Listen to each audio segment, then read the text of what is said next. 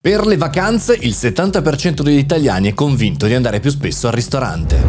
Buongiorno e benvenuti al Caffettino Podcast, sono Mario Moroni, in uno studio continuamente in subbuglio, cioè sto rimodernando tutto, sto cambiando, per cui magari l'audio non è perfetto, il video non è perfetto, ma io sono qua, sono pronto per andare in vacanza. Sì, perché oggi parliamo di vacanze, parliamo di un osservatorio di TripAdvisor, in particolare di The Fork, che dice che per le prossime vacanze 2022 il 70% degli italiani prevede di andare più spesso al ristorante, le mete estere tornano ad essere gettonate, quindi non c'è una grande paura del Covid per il momento, ma si ritorna ad andare nei ristoranti.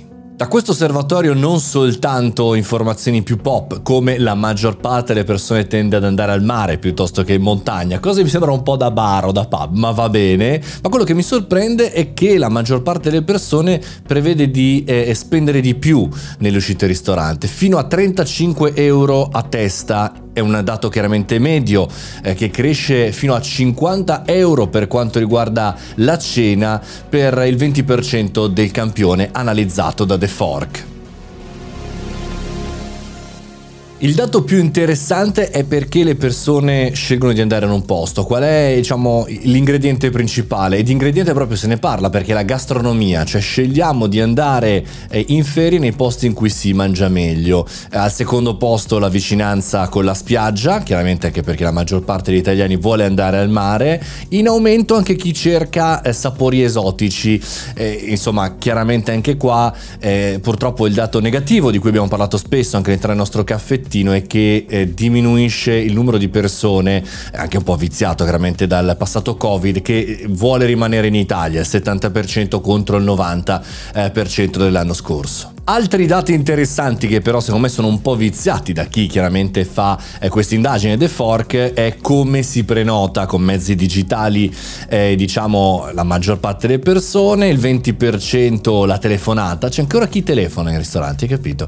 E il 70% degli intervistati infine preferisce tavole all'aperto e vuole assicurarsi che sia un posto preciso da questo punto di vista anche prenotando due o tre giorni in anticipo. Che cosa impariamo noi invece da questa puntata di podcast, da questo osservatorio che potete trovare chiaramente online su The Fork?